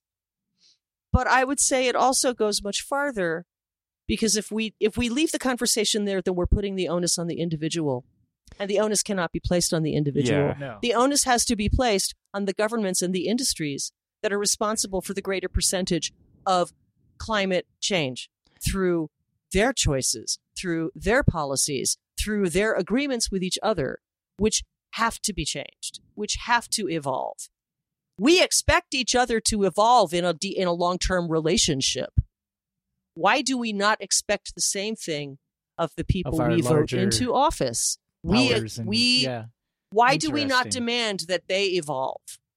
Good good questions worth asking. Mhm. um, perfect segue. Intergovernmental Panel on Climate Change was IPCC. yes. The definition I Thank forgot. you. um yeah it the a- acknowledgement of i like so full disclosure environmental studies degree uh oh, and i think about these things a lot like i yeah same deal flight's the biggest one I, on a personal carbon footprint level like that that's about the biggest it gets in terms of something you can can do on a like hop out your door daily, daily basis. Um, wow. I think I think you hit it on the money though about you know kind of finding a place where you're not like ashamed of yourself and not like necessarily uh like you we were talking about judging one's selves and that kind of deal like it's important to to live life in in a way that like y- you don't hate yourself for what your Oh, honey, you footprint had, is. you didn't grow up with Jewish guilt, did you? Uh, I've got a plenty of my own guilt. Okay, okay. um, you know, th- but yeah, the more sy- the systemic things that we can focus on. Um, I, I think we have time for one more song. And then yes. I was hoping for one more song. Excellent. Anyways, yes. one Yes. more song. And and I think we're going to do something a little more upbeat since we talked about the Jewish holiday of Sukkot, which is where we honor the impermanence of life, which is a way of getting away from death denial because we observe this festival in the fall when leaves are turning and when uh that's good that's good that's good yeah.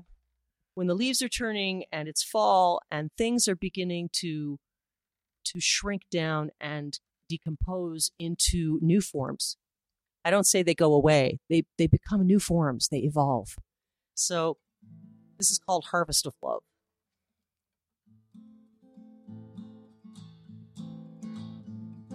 The wind rattles the leaves above my head, and blanketed walls sway to and fro. With every chilly gust, we sit inside and try to trust that the whole thing won't fall down and crash below. The fir tree and the cedar drop their needles down, and birds fly home in the fading light. We sit inside this hut, stare across at our warm house, and wonder what the point is all about. All about.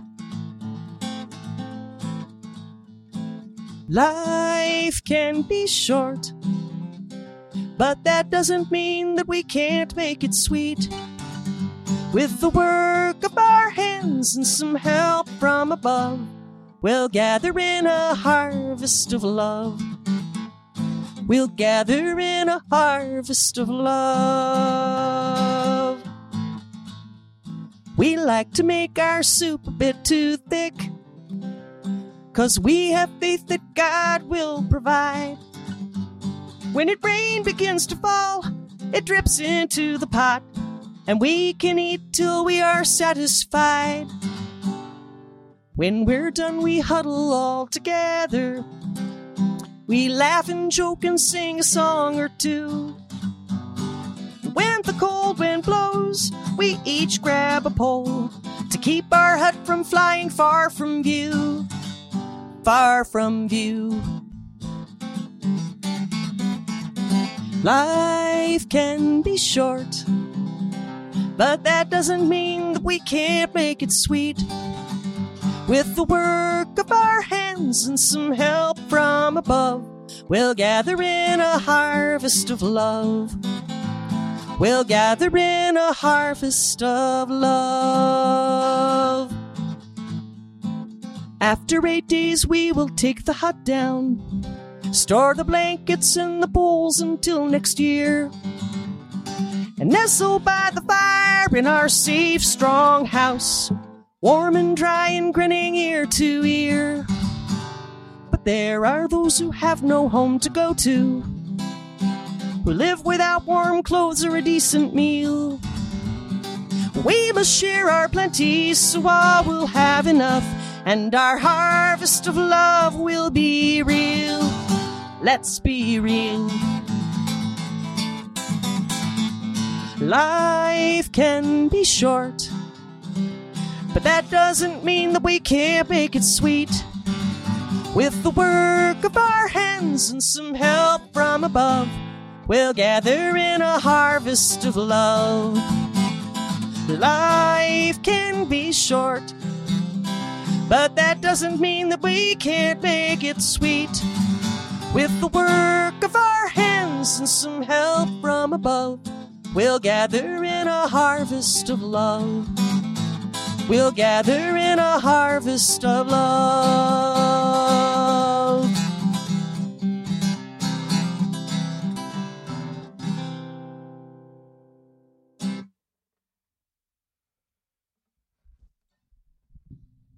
Thank you.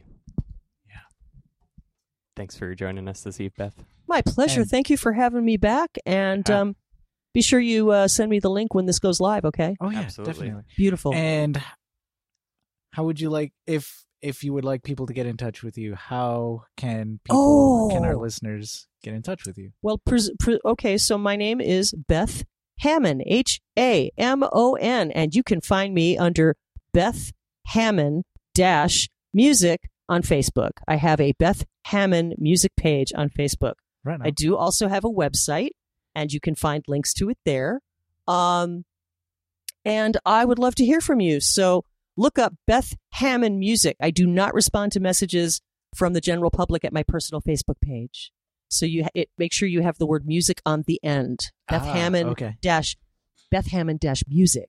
All right. Well, first up on our calendar, as well, I was going to say as always, but that this is actually just a seasonal thing. But we've been talking about it for a while now. The shift2bikes.org has Pedalpalooza calendar already posted. That's yes, shift the number two bikes.org. dot org. Go look it up. Get your schedule for June Yeah. already. Print calendars out. It's happening. um, someone had asked me last night, uh, what what rides? He's like, what rides should I go on?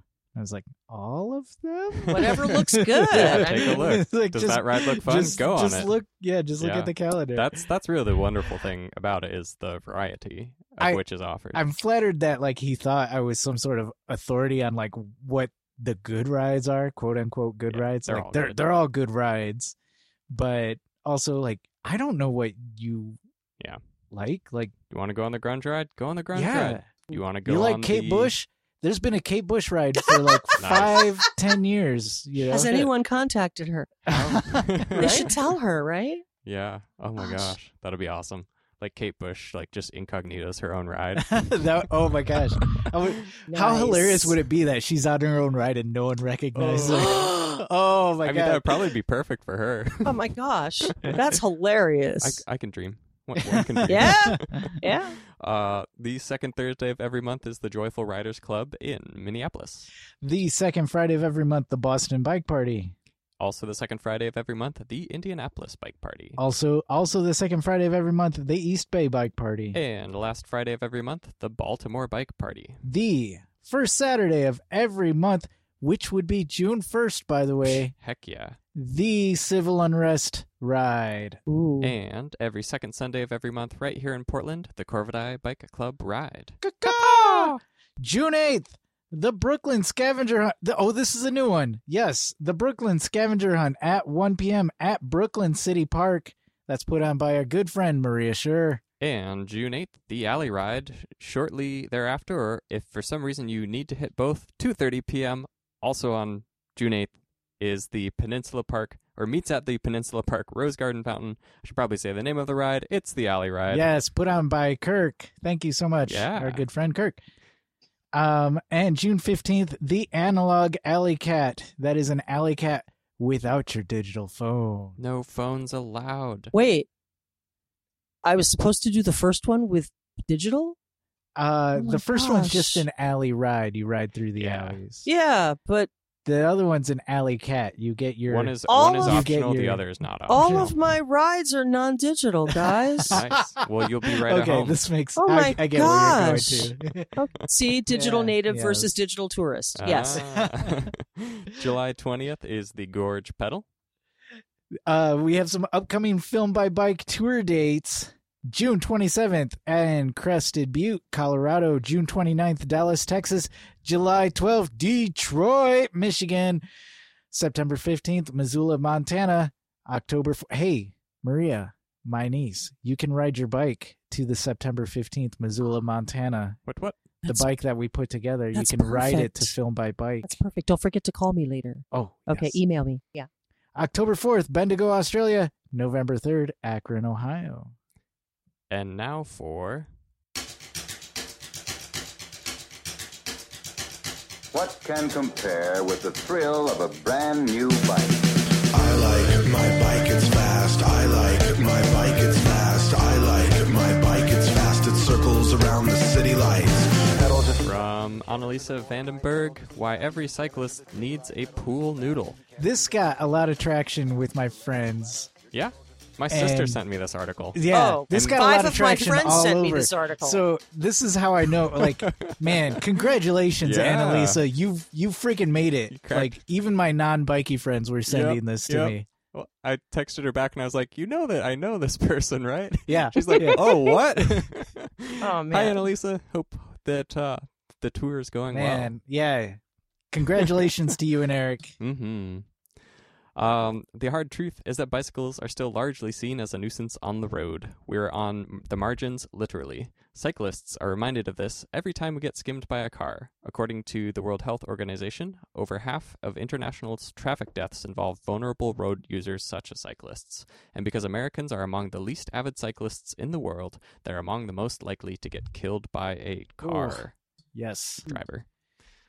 Um. So why every cyclist needs a pool noodle? hmm she like this is mounts one to her back rack, Mhm. not long ways, but width ways, Yes. with about three feet Yep. on the It's like a permanent left turn the- signal. Yes, Yeah, yeah. yes, it's to it's like, allow allow drivers to give her the space that she needs. I'm of like two minds, and the one is like the hardcore, like we shouldn't have to do this We this. shouldn't mind. need this. Yes, no, that's sister- that's always my gut reaction. My sister's Yeah. like, "Have you done this? Would you do this?" And I was like, "Yeah, with a pole axe." uh, so there, if there- I was there's also that part of me like this is yeah, the man who told me earlier he's the quiet one with Yeah. a poleaxe. well, you know, speak You just softly tra- carry a big pole yeah, you just trashed your reputation as a peacenik. Okay, Yeah, like I want a pool noodle, but I there's this. but I want a pool me- noodle that really says something. Yeah. I want it to be a bludgeon if I It's need. a pool noodle with panache. Yeah, well, you know, there's this part of me that's like, you know, there's going to be that that driver out there that doesn't care that you have a pool noodle and is going to skim you anyways. It's like, well, you know, That's why the pole axe. is- yeah. just to be clear, I have not put a pole axe on the back of my bike. Thought about it. Though if you do, we'd like to see photo evidence because Sounds it would look Right, great. Yeah. um. Yeah. No. I mean, it's legit strategy, and at the end of the day, if it keeps you alive, it keeps you alive, and that's Yes. a good thing. Next, we have some sad news. We do. Yes, the Bowie versus Prince ride has Oh. been canceled. I was one line down. It was- oh, Yeah, Yes, I know. I was, that. I was like so excited because it it, it, leads you originally was with- going to be like permanently retired, mm-hmm. but then they came back this year, and we're like, oh my gosh, they're doing it again. They're it's so great. But um, well, I'll just just read the blurb here. Uh, Lillian says, yes, unfortunately, we had some permitting changes that we are not able to get a legal and safe location.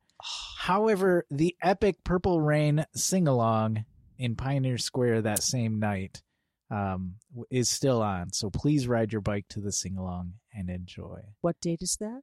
That I don't have right in front of me. Is I can't unknown believe I date. don't have But that. you know where you can find that date and all of the other dates for what's all of happening the in other June. Pedalpalooza rides. They Bo- did not pay me to be here. I just, I'm not a plant, ladies and gentlemen. They don't pay us at- either. Right, we just exactly. we just like pitching. well, they did. They did get me the ginger beer. but- Yes. okay. Well, that's th- thanks to Yes. the beer mongers. Thank Um, you. Southeast Division and 12. What?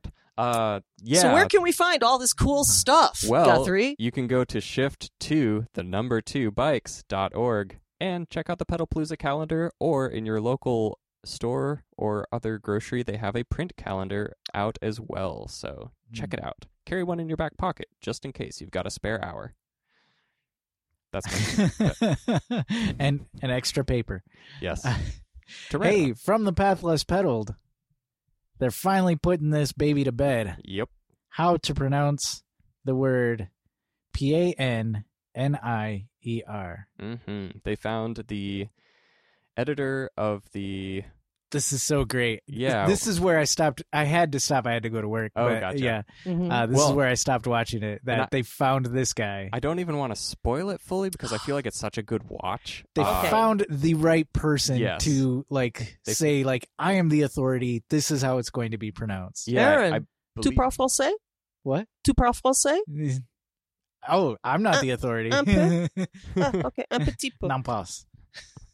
Uh, um, yeah, the, I believe it was the uh, French English dictionary editor for the Merriam-Webster dictionary. Yeah. Uh, Wait, that's a job? who No, is, never who is also, by the way, a road cyclist, like Oh, through well. and through. There Yeah. you go. Um, and he's like, "Well, you have talked or found the right person." So, yeah, great chat, ten minute video, absolutely worth your time. Um, and, now, now that we've heard this, you kind of really need to go and check it out. yeah, Yes, and right? the next time somebody uh, corrects you when you are saying P A N N I E R, you can just smile and uh, point them to a certain YouTube link that has the information available for them. And we'll have that link on our site. That we will.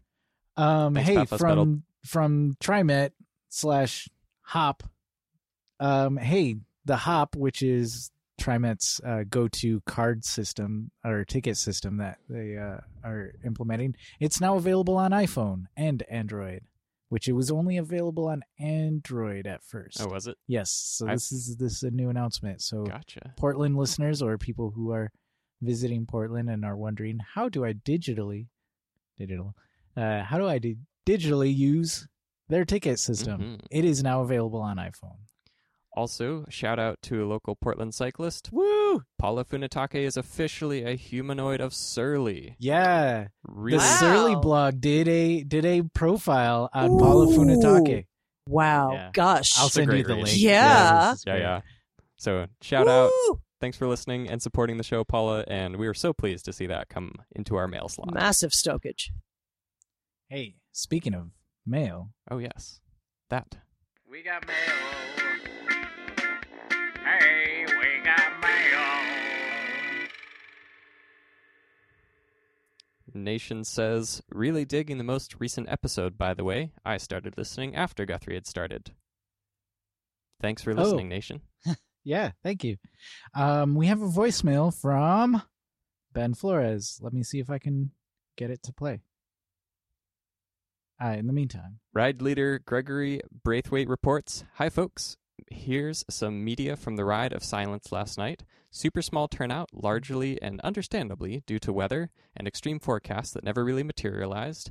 They really tied it in to our friend Josh Alper, which was nice. Um, and it's a link to a KSBW.com article talking about the ride of silence, Oh yes. which was about two weeks ago. I believe that's May 21st, usually. Yes, that's Yeah. Yeah. that's when That it sounds happened. right. like them. everywhere. Yes, Ah. yeah, Yeah. In, national. I Mhm. think for sure international. I, I am assuming. Um, we also had some people describe what Pedalpalooza is like for those who haven't experienced. A question posed on uh, Pedalpalooza's website. Sticker Ninja says Portland at its finest. Uh, another user says they are people-led rides, usually with a theme, anywhere in the city and at any time of day, and are lots of fun. Madcap, zany, self-expression while riding, music. Chris N says a month-long bike ride that briefly pauses to get rest and refresh for more biking. And, uh, yes, Maria Schur says a frenzy of bike fun in Portland, Oregon, where anyone can lead any sort of ride. Maria's leading a couple sorts of rides Yeah. for this one coming up. Looking forward to going on those. Uh, Rebecca S says Star Wars versus Star Trek ride going down the street one way, and then the unicorn ride turns into the street coming from the other direction, and then they meet in the middle, and there's an impromptu duel between a giant rainbow unicorn, staff, and a lightsaber. That is Pedalpalooza. I think that's pretty yeah. good right there. Yeah, that's a good encapsulation. All right, here is Ben Flores' voicemail. Hey, Sprocket Podcast. This is Ben Flores. Hi, Ben.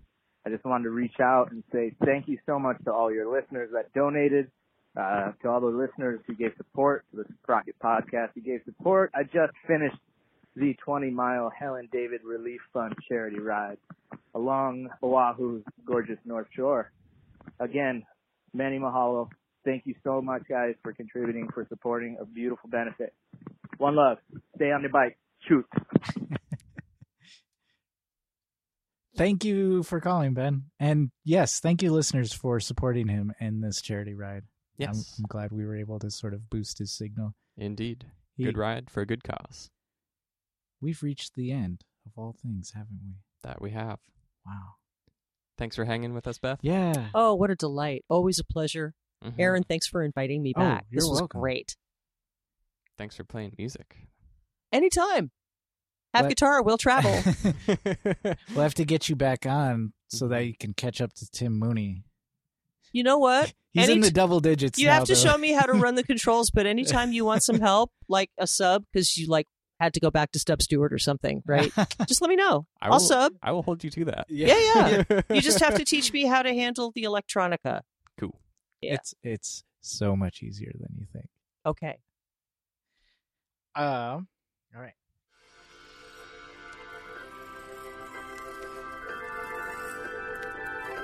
The Sprocket Podcast is produced at Stream PDX Community Audio Studio thanks to the generous support of OpenSignal. Our website is thesprocketpodcast.com. Email to the Sprocket Podcast at gmail.com. Call or text to 503-847-9774. Twitter and the Instagrams at Sprocket Podcast. Thanks to Ryan J. Lane for our theme music. Kurtbird for our headline sounder. Marcus Norman for graphic design. And thanks to our sustaining donors, Shadowfoot, Katharina Mellengard, Wayne Norman, Eric Iverson, Cameron Lean, Richard Wazinski, Glenn- Tim Mooney, Glenn Kubish, sorry Tim, Matt Kelly, Eric Wise, Todd Parker, Dan Gebhart, Who's a Time Traveler, Dave Knows, Chris Smith, Caleb Jenkinson, JP Cooley, Peanut Butter Jar Matt, Marco Lowe, Rich Otterstrom. Andrew in Colorado, Drew the Welder, Anna, two more days, and you're here permanent. Andre Johnson, King of Division, Richard G. Guthrie Stroud, who's sitting across from me, Aaron Green, author of We Were Like Sons and founder of the Regranary, Good to meet you last week, Aaron.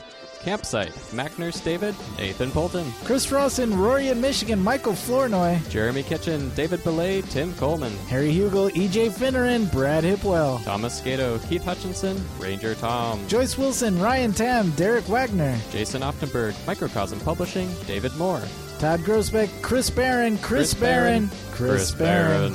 Sean Baird, Simon, Gregory Braithwaite. Thanks for the mail. Yeah, Ryan Morrow, Jimmy Diesel, sorry, Jimmy Diesel, Dude Luna, Matthew Rooks, Marshall, Paula F. Punatake Cyclecraft, congrats on the article. Philip M. Spartan Dale, no relation. Mr. T, who never really left, Bike Initiative Kiwana, Sarah G, Adam D, And our newest patron, Go Dig a Hole. And all of our former donors who helped us get this far. now brush your teeth. And go to bed.